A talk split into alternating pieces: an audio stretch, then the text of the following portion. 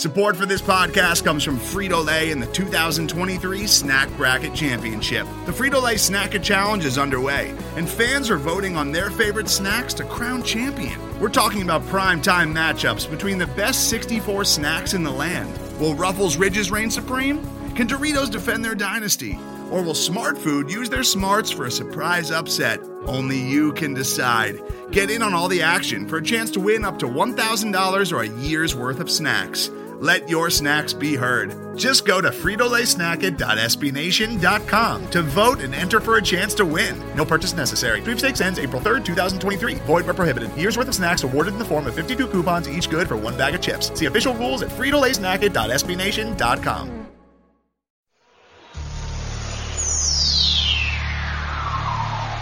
Piston fans, get up, get up, get up off your seat. Time for you to meet and greet those who the D. Troy.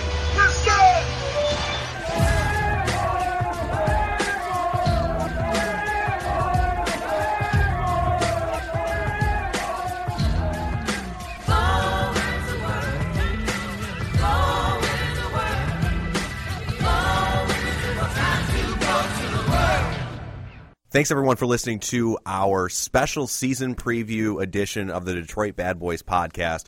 Very excited to come to you right before the start of the NBA season. It's just days away. Uh, but joining me this week, as he did last week, is Ben Gulker. How you doing, Ben? Hey, good to talk to you guys. I'm doing great. Thanks. And also joining us is the editor of Detroit Bad Boys, Sean Corp. Sean, how are you? I'm doing great. Awesome. Well, we would be remiss if not to start with sending just our thoughts and prayers out to a member of the basketball community, a member of the Detroit Pistons family, Flip Saunders today passing away at the age of 60 after losing his battle to cancer. Sean, you had posted something on the website about Flip. Yeah, I just you know it's it's terrible tragedy to have somebody you know lose this battle at the age of 60 and I guess it just kind of for me puts into perspective sort of what we went through during those flip years where you know honestly he didn't have many fans in the hardcore Pistons community because it was championship or bust. And he led the team to more wins than any coach in history by winning percentage. But, you know, fans were dissatisfied and he was actually fired before his contract was up.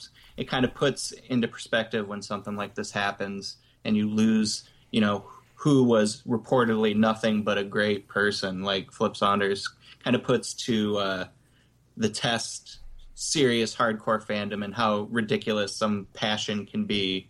So, you know, just from the Detroit Bad Boys community to everywhere else, I think it's just, uh, you know, appropriate to say that uh, we're thinking of all the Flip Saunders fans and all the Timberwolves fans and everybody in the NBA who is, you know, touched by the loss of Flip Saunders.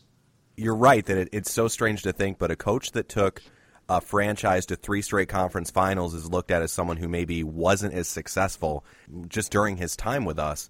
Uh, but those were some of my favorite memories were those going to work Pistons and those seasons where we were still fighting and, and still so successful under Flip. Just an absolute tragedy today. I, I was hoping to see him back on the sidelines with the Timberwolves and make that full recovery. And he's done such a great job with that franchise as well. I thought it was great that he got to return to Minnesota and, and help try to build a, uh, a winning basketball franchise there again as well. Right. I mean, he'll have a legacy with just about everybody he touched personally, but as far as professionally, he really laid a solid foundation in Minnesota that's going to last for, you know, from their perspective, they hope it's 10, 15 years with some of the young guys they have. So, you know, it's just a shame that he's not going to be there to see all that to fruition. Yeah, and Sean, I thought your piece today was good. And I'll, I will say it was interesting you said how, you know, not a lot of the hardcore fan base really supported Flip, and I think that's true. Um, and I never have written about Flip. I, I didn't start writing about the Pistons until later. But I'm actually a huge defender of Flip Saunders' time in Detroit. I think he got more out of that roster than um, probably just about any other coach could have. I thought the product they produced on the floor, given the roster they had, was was about as good as you could possibly do. And I think um, he takes a lot of flack for things that weren't his fault, and two things in specific the NBA changed the rules of the game after the Pistons won a championship. He couldn't control that. And and secondly, he just never had the bench um, that the championship team had. Um, if you look back at that team that won it in 04, they were incredibly deep. and they were able to throw drastically different looks, especially on the defensive side of the ball, uh, at teams because they were so deep. And I think uh, Flip takes too much flack, in my opinion. He, he just never had those resources to work with in terms of the bench. Uh, and, and everything he's accomplished, I think, gets overlooked because they weren't ultimately able to win a championship. And I think that's unfortunate. We can talk about the Lions for 10 seconds, which is only slightly less tragic. Today I was too busy, so I'll You just, were a smart, smart man. I haven't watched anything since the first game. I just I had a feeling it was going to be one of those seasons. So Well, you're, again, very smart. yeah, the first game definitely kind of tipped the hand. I missed today's game too. I, I'm not really oh, sure oh, how it, today it went. was an abomination. Oh god, against Minnesota. It was so bad that after four hours of yard work that I did just so I could watch the game, I went back out in the second half and did more yard work just so I could avoid the game. oh no. it's a football season like this that really makes you appreciate that the basketball season starts in two days. Actually, I was thinking uh, when Jim Caldwell inevitably gets fired pretty soon, I think Stan Van Gundy's the longest tenured coach in Detroit. Is that right?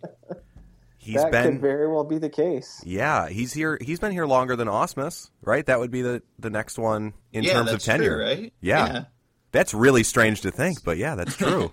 Stan Van Gundy standing strong. this senior coach from, Right. from the Detroit Yeah. professional he is franchises. the standard bearer of all Detroit head coaches now. He's the elder statesman. So- so now we can transition to So- Detroit Pistons season preview. So now we can actually look at the team that Stan is building as the, the senior member of a Detroit franchise. Ben, I know you had sent um, some questions that you had about the upcoming season, and I think that's a great way to kind of frame this season preview. Is I'll just open up discussion through a question. We can kind of talk about it, get it, try to get an answer, and just try to get everyone ready for the Pistons season. I know I'm so excited. I've been thinking about the Pistons constantly, and it was really exciting to see the Pistons end the preseason on a strong note. I'm not sure if you guys got to see any of that Hawks game. I did, and it was a blast. Yeah, it was great to watch.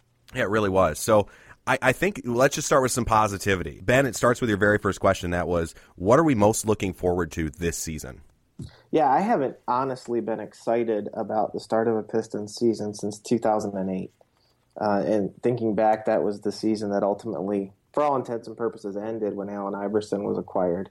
And since then, I mean, I've been pretty negative about the Pistons, and unfortunately, you know, those concerns have come to fruition in pretty terrible ways. Uh, but I think this year, I think they're a good team, uh, and that's what I'm most looking forward to. This team should be able to compete for 82 games. If everything goes just average, I think this is a playoff team. So I'm looking forward to good basketball.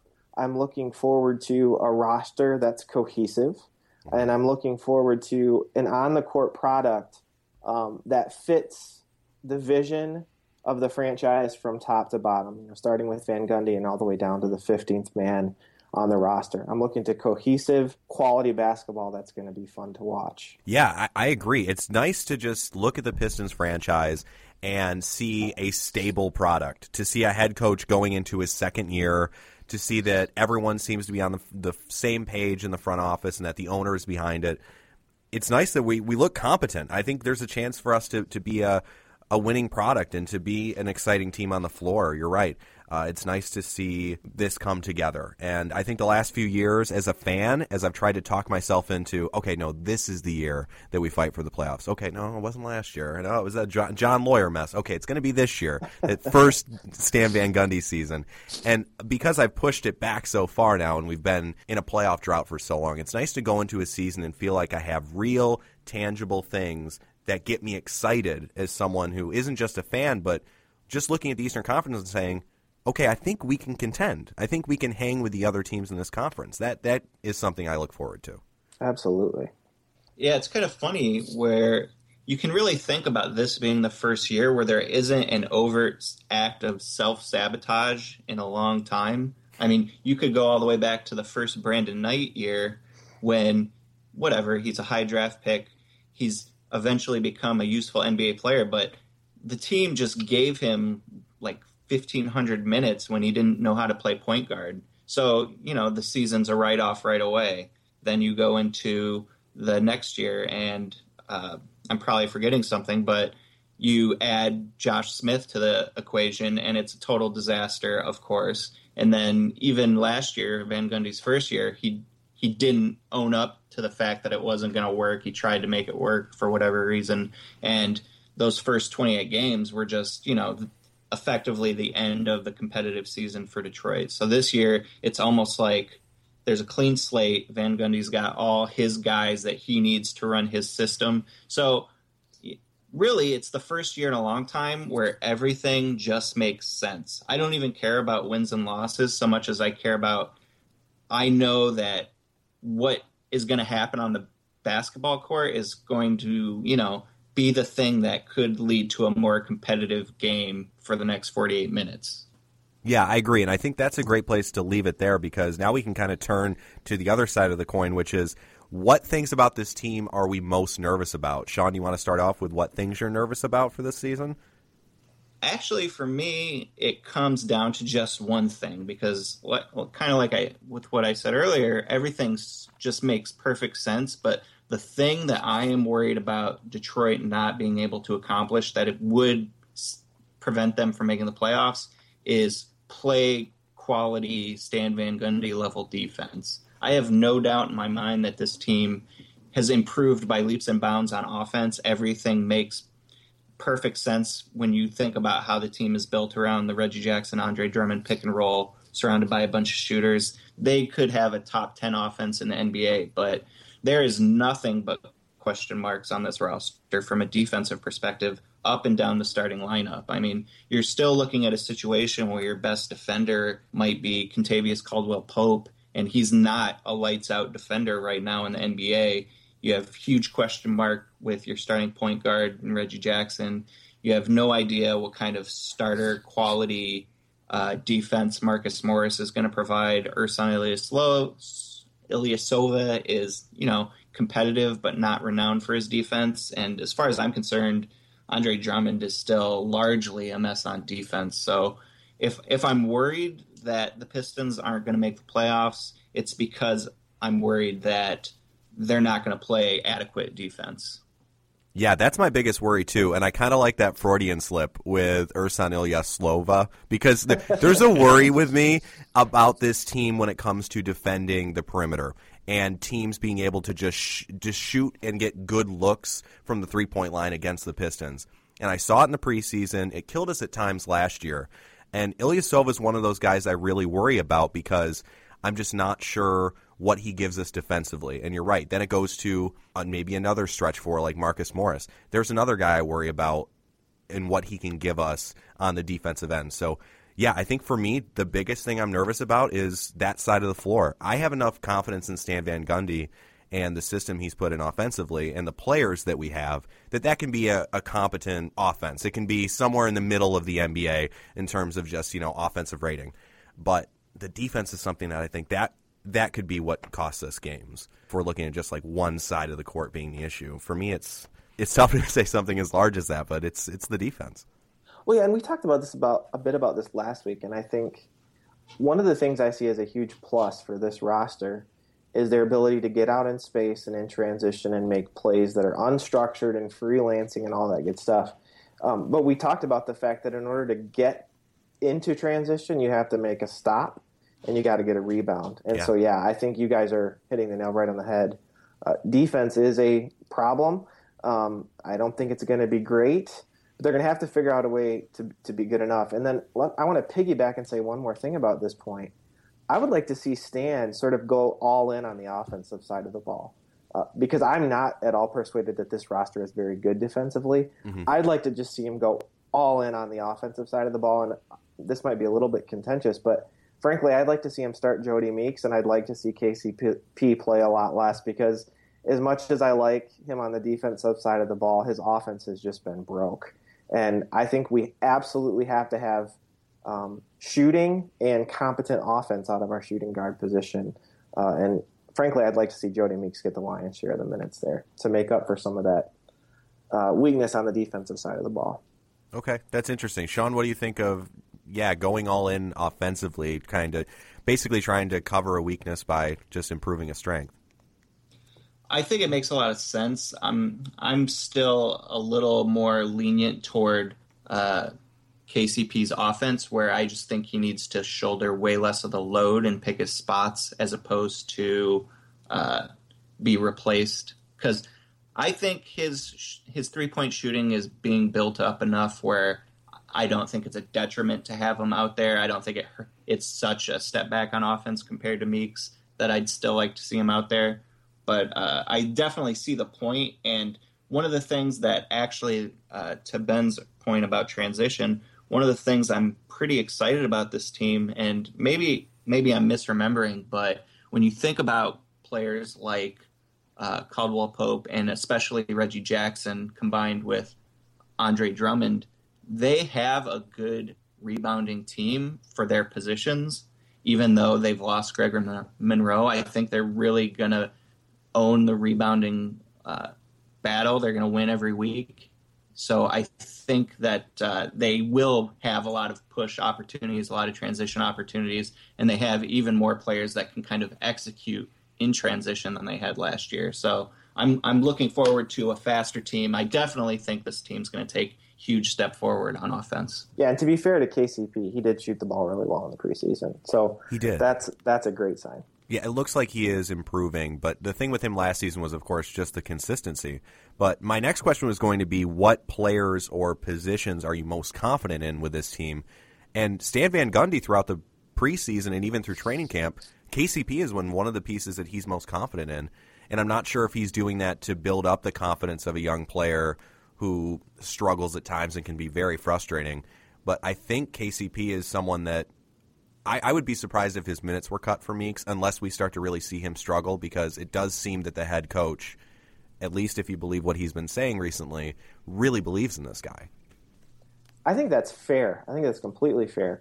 Um, but I would just quickly remind all of us that uh, Van Gundy was singing Josh Smith praises not not too long ago, and also um, talked about how badly he wanted to have Greg Monroe back on the team. So, I mean, I think to I think he probably does believe in KCP to a point, but I also think he's got to say he's got to say those types of things for two reasons. One, because I think you're right, he needs to instill confidence publicly in his players, and two, because that's what he's got to say about all his players. I mean, True. he's not going to go out and speak negatively. So, right, yeah, I mean, I think he probably means it to a degree, but I'm not sure he would say anything differently, even if he didn't think that. That's very However, true. I, I would say that earlier in the preseason, right shortly after they uh, drafted Stanley Johnson, or maybe right after the Orlando Summer League, he was talking about how he could envision Johnson playing a lot of shooting guard, even starting at shooting guard.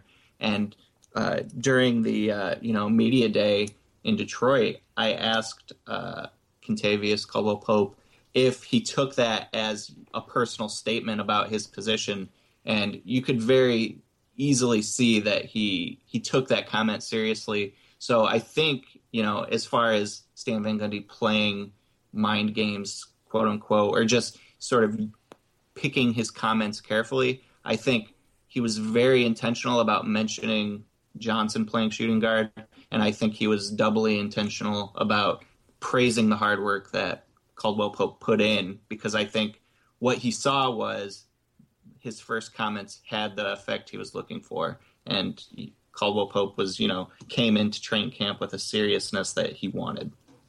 Right. And and again I think it goes back to what Ben was saying that either he's behind the player or it's a little bit like the Josh Smith situation where maybe you just don't want to send any messages that this player is someone who's expendable. So you're just keeping that trades, you know, the trade value of the player high across the league if nothing else.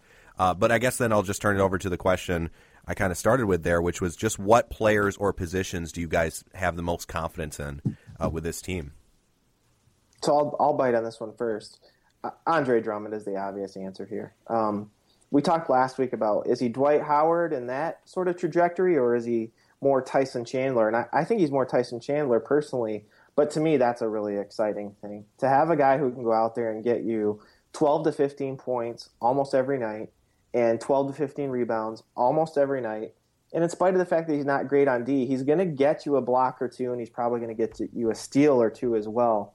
Um, I've got a huge amount of confidence in him, even if he's not the 20 point per game scorer that we maybe wish he was right now. I think he's the cornerstone of the franchise, um, and I think that the trust that's been placed in him as the cornerstone of the, the franchise is well placed, regardless of the fact that he's not a perfect player. The only thing I'd say to to that is uh, Van Gundy has very intentionally built this team around Drummond as a defensive linchpin, and kind of everything orbits around that concept. And going back to just being worried about the defense, I'm just afraid that Drummond isn't up to that challenge necessarily yet in a way that could severely impact team defense overall because uh, they're they're gonna design the defense like they designed the Orlando defense around Dwight Howard, but Dwight Howard was already a great defender that could make up for the mistakes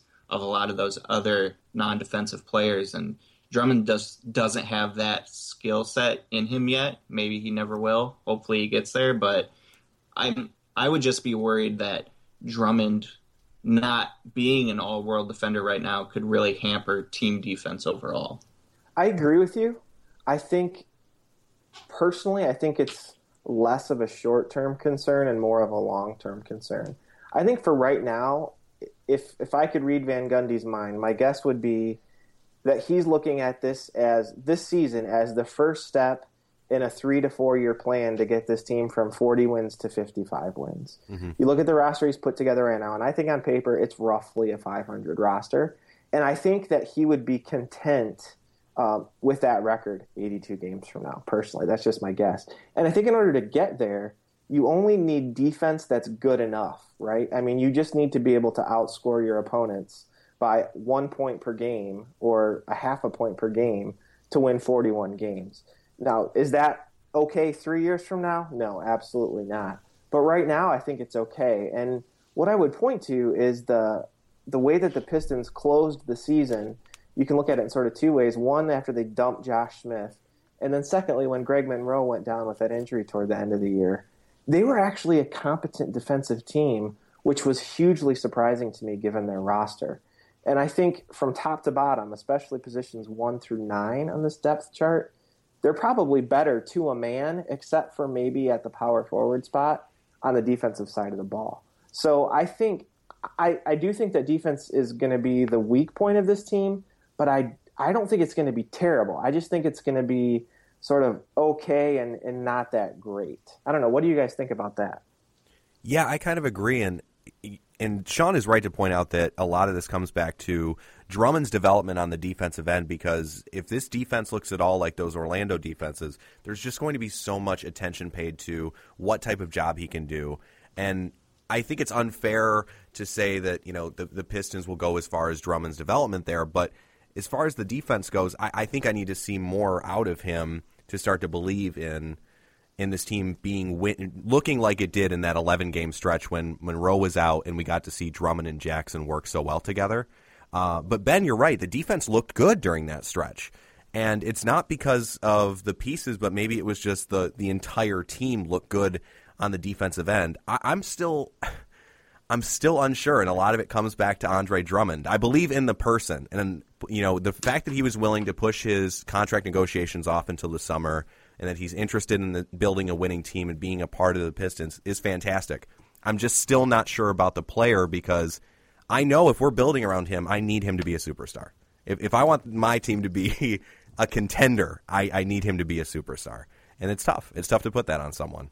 And it, it's kind of the push pull of this era of being a fan of the Pistons because they've been bad for so long. And I think, you know, we we've certainly seen so many people try and make shortcuts that I, I try and be patient, but the, Andre Drummond's entering his fourth year, so you'd think that he'd be farther along as a defensive player than he is. Yes. On the second hand, he's 22 years old. You know, he's still got a lot of learning to do, and he didn't exactly get the world's best coaching, I would presume, in his first two years in the league. The, the thing that makes me hopeful is that good head coaching can really install a quality defense. You'd think that Van Gundy, who had, you know, top five, top 10 defenses every year in the league in Miami and Orlando, would really be able to install the system that works and he's got the players he needs. Mm-hmm. He knows how to build the defense he wants. Uh, on the other hand, you'd like to see some of these players with more of perhaps a reputation for defense or just showing that they can pull it off. So maybe I'm I'm just forcing myself to be a little more skeptical than I want to be, so I don't get my heart broken. But hey, but, that's totally fair. I I feel you on that. right. That's the Lions Right. fan in you talking. That's yeah, all that is. yeah, yeah, it's still too raw. Yeah, and I think one other thing, and then you know we can move on from from Drummond for now if we if you guys want to. And I'm going to draw an analogy to Greg Monroe. I don't think Greg Monroe was a complete player until last year. It took him a number of years, and I think if you if you were as big a fan of him as I was, you can sort of point to something each year where he really took a step forward. And I would say last year was the first year I could say about him, yes, he's he's a competent to maybe above average team defender. And I don't think you could have said that about them about him any of the years prior. And I just have to think as a big man when you're you're so much at the center of what happens defensively. I think it's okay to be a little bit more patient because I think that takes several years to learn unless you've got, you know, like the once in a generation player like a Tim Duncan or a Dwight Howard or whatever. So yeah, I mean, Dre is nowhere close to finished a finished product on the defensive side of the ball. He's not a good team defender right now. But I guess for me, I, I just feel like there's um, a justified patience because he is so young and so raw still. And it, it might take until he's 25. But if he gets there by 25, I'm totally cool with that if it takes that long. if he gets there, I agree with you. If that's still on the horizon for him, absolutely, I, we can wait it out. And we're not in a position where this franchise has to win now. I think we have faith that Van Gundy is going to be the, guy to get us there, and I think Gores understands that. And for as bad as he wants to win and make the playoffs, if we know that Drummond down the line is going to be worth it and, and worth having a few years of growing pains, then of course I think in the end it, it would be uh, it would be worth putting putting up with maybe a few years where we're 500 or not as good as as we could be. And I certainly think that's the Van Gundy perspective as well, only because I don't think in a million years that Stan Van Gundy would have let Andre Drummond shoot like 250 shots in post up, being that abominable at it, unless he thought it served the long term interest of the team. So I, I think you'll see a little more of that this year. Just putting his young players in position to do the things they need to learn how to do down the road to be a real contending team. Maybe that costs the team a win or two overall this year, but you know it serves a long term purpose. I, I've never doubted that Van Gundy is thinking long term whenever he he makes the kind of decisions he does for the team. Yeah, absolutely. He's playing the long game for sure. Yeah, and we actually saw Van Gundy do that with Reggie Jackson because Reggie Jackson, after the trade, was put into a situation where he didn't know the guys around him, and instead of really slow playing it and allowing him to just maybe come off the bench or be in a situation, and because of the injury, I, I understand that there wasn't uh, a great chance to really do that with Reggie Jackson, but we saw that Van Gundy wasn't worried about wins. He was looking at can this guy be the future point guard of this franchise? And that was the other player I'm confident in for this season is Reggie Jackson. I, I think he is confident in his own abilities, and I thought it was so ironic this summer that John Wall had talked about, you know, look at the contract Reggie Jackson's getting, and I, because I think their numbers were so comparable, Wall and Jackson. Uh, when Jackson was a Piston, they're very comparable. If you just look at just look at the stat line for the two guys, they were very comparable, which shows we might have a point guard who could play at an All Star level and that to me is very exciting because we that has been a position of total weakness for this franchise for years now. Yeah, and I think speaking of the long game, it was it was less about seeing what Reggie Jackson could do as a point guard in Detroit because honestly, I think Van Gundy knew he was going to give Reggie Jackson eighty million dollars before he even pulled the trigger on the trade. I think what he really wanted to see was if he's going to be my point guard for the next five years, I need to get him comfortable in the system, and I want to build chemistry with Andre Drummond as much as possible so that this, you know, when we start the season next year, they have a little bit to go off of, and they're not just meeting each other for the first time. Right. And now Reggie Jackson has actually had a training camp with players who you know he'll be playing with throughout the entire season. And that was you know just after that after the trade to get Reggie Jackson, the roster was just so different from what it was at that first training camp for Van Gundy. So I'm sure he feels much more confident in the group group he's put together because chemistry ha- has to be so much higher now than it was at any point last season. And there were points where the team was so good that that, that makes me confident as well that we actually have a team that's had a full training camp together, had a full off season, and we know what pieces are sticking around. Right. And uh, speaking of Reggie Jackson, he would be my choice, I think, for most confident in. And I say that as somebody that was pretty deeply skeptical of his game when he was traded. I think you really had to to dig deep to find sort of the glimmers of hope from a overall basketball player perspective from Reggie Jackson. But mm-hmm. those things that you eventually saw were obviously the things Stan Van Gundy saw the whole time when he chose Reggie Jackson or picked him out as saying that's a guy that I could see as our long term point guard because you know there's there's so much so many holes in his game or maybe just hit in his role his output was so limited or mediocre.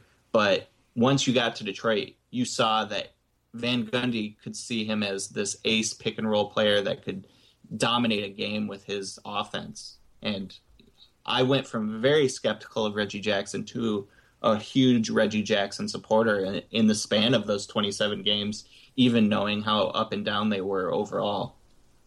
Yeah, I, I, agree. I went from the exact exact same thing you just said, and it was a trade that I, I still liked right away. I, I, still thought, okay, yeah, let's see if, if Reggie Jackson is the guy. And just from a fan's perspective, I wanted to see if that was a player I could get behind. But I think it's that again that 11 game stretch where the team played without Greg Monroe to end the season, and we got to see Drummond and Jackson play big minutes together.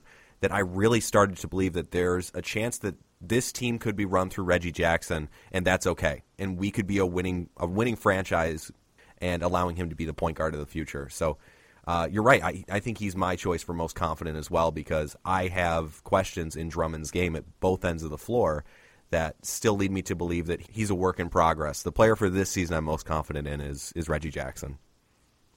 Is it wrong that my second choice for the player I'm most confident in would be a rookie that's never played a game in the NBA, Stanley Johnson? Because I just cannot stop enjoying what I see from him on the floor every second he's out there. It's crazy. I know I'm just delusional, but it's amazing to see him with sort of just a, a mature game and a mature perspective on decision making as a rookie when he's out on the floor. You know, he's had some clunkers where he's not scoring as well as you'd like, but just sort of the decisions on when to drive, the decisions on yes. when and where to pass, how to penetrate, how to defend. I'm seeing so much good defense out of Stanley Johnson. Speaking of earlier when I was afraid of all these defenders, but just his his uh, man defense and the way he negotiates uh, players trying to penetrate past him have been so beyond what I would expect of a rookie. It's been really fun to watch in the preseason and, and in the summer league. Yeah, if the question were who are you most excited about, uh, for me, that's Stanley Johnson. I'm I'm just absolutely pumped to see how this kid develops because I think you're dead on everything you said. I agree completely. Stanley was someone after the draft pick. Of course, there was the initial moment where I was questioning how badly did I really want Justice Winslow. Right, I, I had to have that conversation with myself. But then there were things about Stanley Johnson's game that I didn't know how it would translate to the NBA level and things like his three point shooting, or I didn't know what type of ball handler he was, or he's answered almost all of those questions, and I haven't seen a regular season game yet. So I'm trying not to get too optimistic, but Sean, you're right. There's just so many things to like about his game. It's really exciting that he's going to be a, a part of this team's future and is still only 19 years old. Yeah, I can't remember the context of where I, I said it, but when you, you look at Stanley Johnson, it's almost like he has uh, the uh, work ethic of Brandon Knight when he came in, the NBA day one skill of Greg Monroe when he was drafted, and sort of just the athleticism and defense of Kentavious Caldwell Pope when he was drafted. And it's taking three elements of these players and putting it all into one. He just, just seems like a player that could really uh, you know, light it up from day one as a rookie. Yeah, and another thing that's kind of analogous to another player like that is also that I he has that kind of chip on his shoulder that I felt Andre Drummond had when he got to the Pistons. That he had been, you know, very high early on in that in the draft process. Uh, Stanley Johnson, and Andre Drummond, both. It, you know, there was a chance they were going to be drafted very high, and some teams went other directions. And I think that gave both players a chip on their shoulder, and you know now they have something to prove. And it definitely seems Stanley has that. Yeah, and if you're thinking about, you know, they say that great players need to want to be great, and there's no question in my mind that Stanley Johnson wants to be great or thinks he's going to be great and is willing to put the work in. So you never know how it's going to evolve through a player's career, what he's going to end up learning to do better, what kind of parts of his game aren't going to develop. But I, I don't have a question in my mind that he's going to, you know, put the work in to maximize his skill. And that's exciting to see as a Pistons fan, just to see somebody that looks so good right now and looks like they want to be great going forward. Yes. Well, I think we've been positive for long enough. So let, us let's All let's, let's move good. on. Uh, the weakest link, weakest position, or a player you're worried about going into this season. I would say that the position that I'm most concerned about is probably power forward, just because I, I just don't know what to expect so much from power forward, because Ersan Ilyasova has got some injury history. He's got some up and down play in his recent career. Uh, I don't think he's going to be a lights out defender. So if his shot's not falling, what's he going to give the team? Uh, and his primary backup, which I would presume is going to be Marcus Morris. He's just a guy I like for that price at that many years, but is if he's pressed into starting duty, is he going to be able to do it? Is that going to make his game grow or shrink? There's just so many question marks for me at power forward that uh, if I was going to look at any position and be a little worried overall, I'd say that one. Yeah, I think absolutely. Power forward is. I talked about this last week. Power forward to me is a long term problem. Like, I don't think anyone on the roster right now who's going to be playing power forward this season is the long term answer. So I completely agree with you. And I wouldn't be at all surprised if Marcus Morris is the starting power forward by the end of the season. If Stanley Johnson emerges as a starting caliber small small forward, that wouldn't surprise me at all. Uh, but for me, actually, the guy I'm probably the most concerned about, not, and I don't want to say it is Reggie Jackson because I think Reggie Jackson is a good player with holes in his game. Um, I would say there are two things I have related to Reggie Jackson that are concerning a little bit to me. First is consistency. Um, Reggie last year, when he was on the Pistons, was either absolutely fantastic or absolutely terrible. And there didn't seem to be any sort of middle ground. Either he was shooting the ball really well and getting everyone else involved, or he was turning the ball over inexplicably and going five for 20 or something like that. So I would like to see Reggie figure out um, how to involve the team's offense and his teammates um, when his shot isn't falling, because that's going to happen to everybody in the NBA. Your shot's not going to go in. What can he do as the point guard, the guy who's going to have the ball in his hands 100% of the time um, to initiate the offense? What can he do when his shot's not falling? But then, secondly, what in the heck is this team going to do when Reggie Jackson is on the bench? Yes. Um, they Yes. do not have the luxury of Greg Monroe and Sean. You've got a great uh, piece on on this topic at the Free Press. Greg Monroe is a luxury that I don't think you appreciate till it's gone. You just throw the ball into him in the post and get a high percentage look. Right now, uh, unless Stanley Johnson is, is really fantastic with the ball early, there's no one else to initiate this offense. It is a pick and roll spread spread the floor roster, and Reggie Jackson can't play 48 minutes a game. So maybe Steve Blake is a good enough stopgap until Brandon Jennings gets back. But even then, there's no guarantee that Brandon Jennings is going to be the player he was a year ago. So I think with when Reggie Jackson's on the bench, or if he's in foul trouble, or if he's just not playing well, where does the team go from there to to orchestrate an offense that works? And and right now, I do not have a good answer to that question. I agree, and for me, that kind of leads into what's my weakest link for this team, and it's really just a worry I have about how this team can close out close games, and just if this team is built to win close games. I still worry about our free throw shooting. I still worry about uh, our defense, and if we find ourselves in positions where we have to take Drummond out of the game because of his free throw shooting and sometimes his liabilities defensively, depending on the team we're playing. And it also goes to that offense when Reggie Jackson is not on the floor. How are we going to find easy buckets? Can we do that without Reggie Jackson on the floor the way we could? And Sean, yeah, that article was great about Monroe and how we could just dump it inside to him. And even though we are trying to do that with Drummond, it I just don't have the same confidence that we we will get as easy of baskets from it uh, from you know Andre Drummond just post looks. So I worry about us losing close games, uh, the free throw shooting, just everything that kind of goes into that. Uh, and it, maybe it's just because I'm I'm a nervous Pistons fan and I've lived through the last few seasons and just know how fourth quarters go. Fair enough.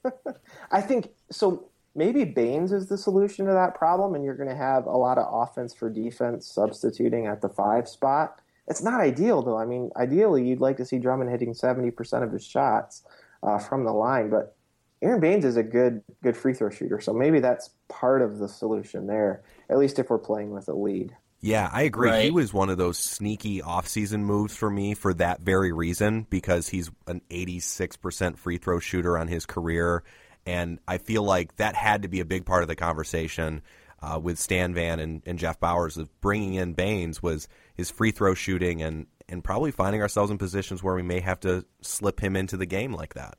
Yeah, I'd say if you're wondering why the Pistons gave a little used San Antonio backup seven million dollars a year, you're gonna you're gonna see it in a bunch of games in the final three or four minutes when they take Drummond out and put Baynes in at center. You're not going to lose much on defense. You're going to probably gain on offense only because things get really tight at the end of games. So there's not going to be as much uh, pick and roll opportunity for Drummond to drive the lane. I think, speaking of the long game, Van Gundy is going to be playing. I think it might become a story this season that Drummond isn't finishing a lot of games. And uh, if Van Gundy decides to speak up in the media, he's going to talk about the need for Drummond to earn the end of the game playing time and be trusted to make his foul shots, make the right defensive rotations. And uh, I think we might be surprised how many games Baynes is actually finishing on the floor. I'm not sure how surprised I would be just because of that that free throw worry that I have with Andre Drummond. And you're right that Drummond is going to have to earn those late game situations if he wants to stay on the floor because uh, last year, it was something that probably cost us games when we didn't have a great alternative. Uh, as much as I like Joel Anthony, he was not a guy that we could go to in a spot uh, like we probably can this year with Baynes. Uh, so, for some of the weak links and unknowns that we've talked about, do you guys see a trade that could be made with this team? Do you see any moves that could strengthen this team, or I, maybe like what position do you see us trying to improve? Brandon Jennings is the obvious answer to that, right? I mean, one year on his contract. If he comes back healthy, that's a fantastic piece to add to your rotation if you're trying to make a push in the playoffs and your backup point guard position is weak. Um, but beyond that, I don't have any specific trade targets in mind. But what I would praise about Van Gundy and Bower up to this point is um, they haven't saddled themselves with any poor contracts. Every single contract on the roster, I mean, literally every single contract on the roster, can be considered a trade asset. Um, yeah. Ilyasova, Marcus Morris, Aron Baynes. I mean, Jodie Meeks, even though I thought under the previous CBA maybe that was a little bit of an overpay, but I think what we've seen happen the last year proves that it wasn't. They've just done a fantastic job of putting together a roster of, you know, competent to quality players who are paid at the exact sweet spot of where they ought to be paid. And that makes for a lot of flexibility and a lot of ability to wheel and deal. You know, if, if uh, people are looking to unload salary or or whatever. So I think kudos to them. They've done a fantastic job of building the roster around that. Yeah, the funny thing is, I can't necessarily look at this team and predict that they will make a trade only because I think the pieces make sense, 1 to 15. But I also think that if Van Gundy has shown one thing, it's that he's extremely aggressive in remaking this roster. So as far as people that I could not be shocked if they were traded beyond Brandon Jennings, which obviously does make the most sense, I could see players like Kentavious Caldwell Pope and Jodie Meeks being available. I could see players like Ersan Ilyasova being available because they're on these short term deals. And, you know, every team in the league has 20 plus million dollars in cap room to spend this offseason.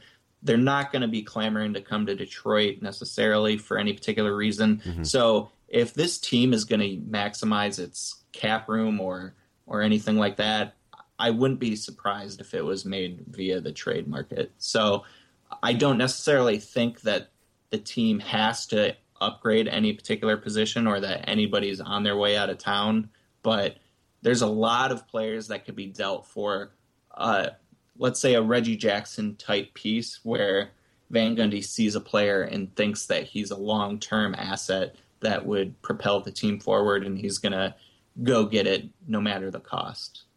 I agree. It's definitely not like last year that there's one player, Josh Smith, who when the, you know, season started was the one that there were so many questions and if it didn't work, he would be the guy to go. Uh, there's no one like that this season, which is nice. It's nice that we don't have that.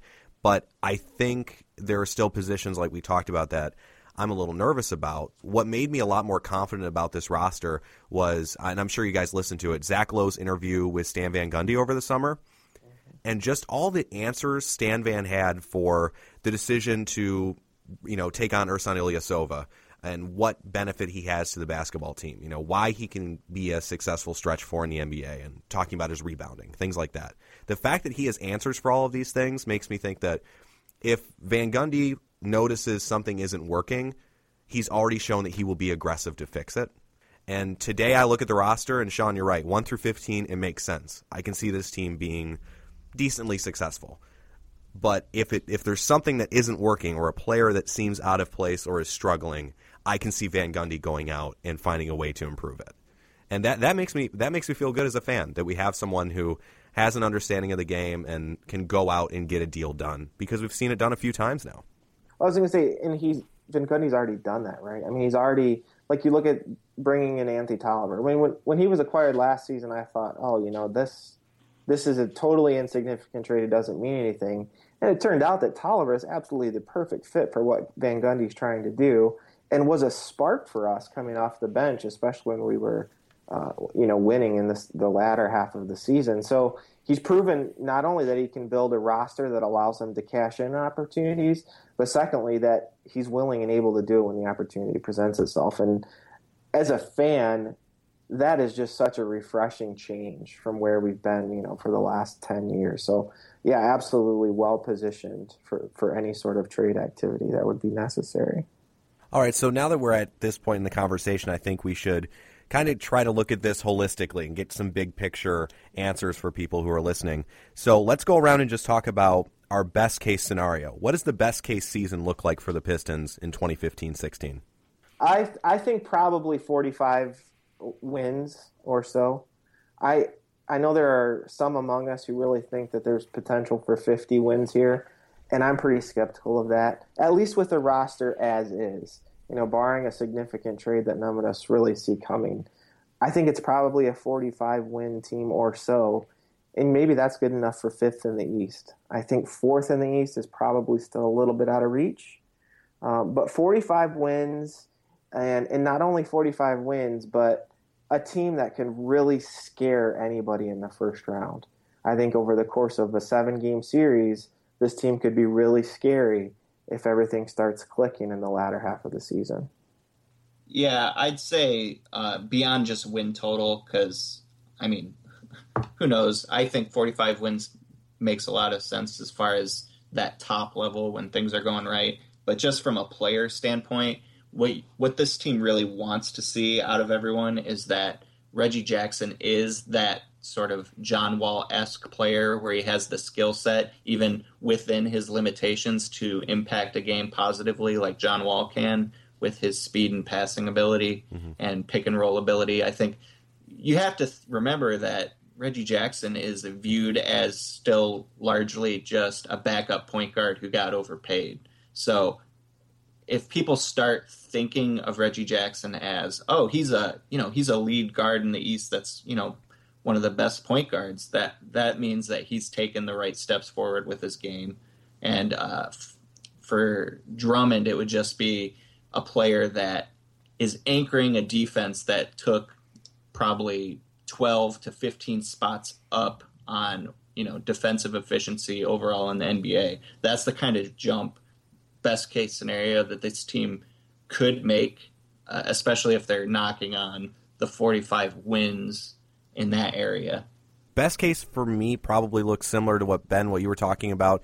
45 wins, maybe competing somewhere in the middle of the Eastern Conference playoff picture, getting into maybe that 4 5 game. And I think best case scenario would be seeing ourselves in the second round of the playoffs, which I think is definitely hopeful. It's it's optimistic for this team, but I don't think it's so far out of the realm of possibility because all of the other teams that will probably be competing with in the East have questions similar to similar to this team. So whether we, you know, if we can draw Miami, Toronto, Washington, Atlanta, Chicago, someone like that in the first round, I don't think it's a guarantee that we would lose to a team like that in the first round. So I think best case would be 45 wins, middle of the Eastern Conference playoff picture, and fighting to get into that second round.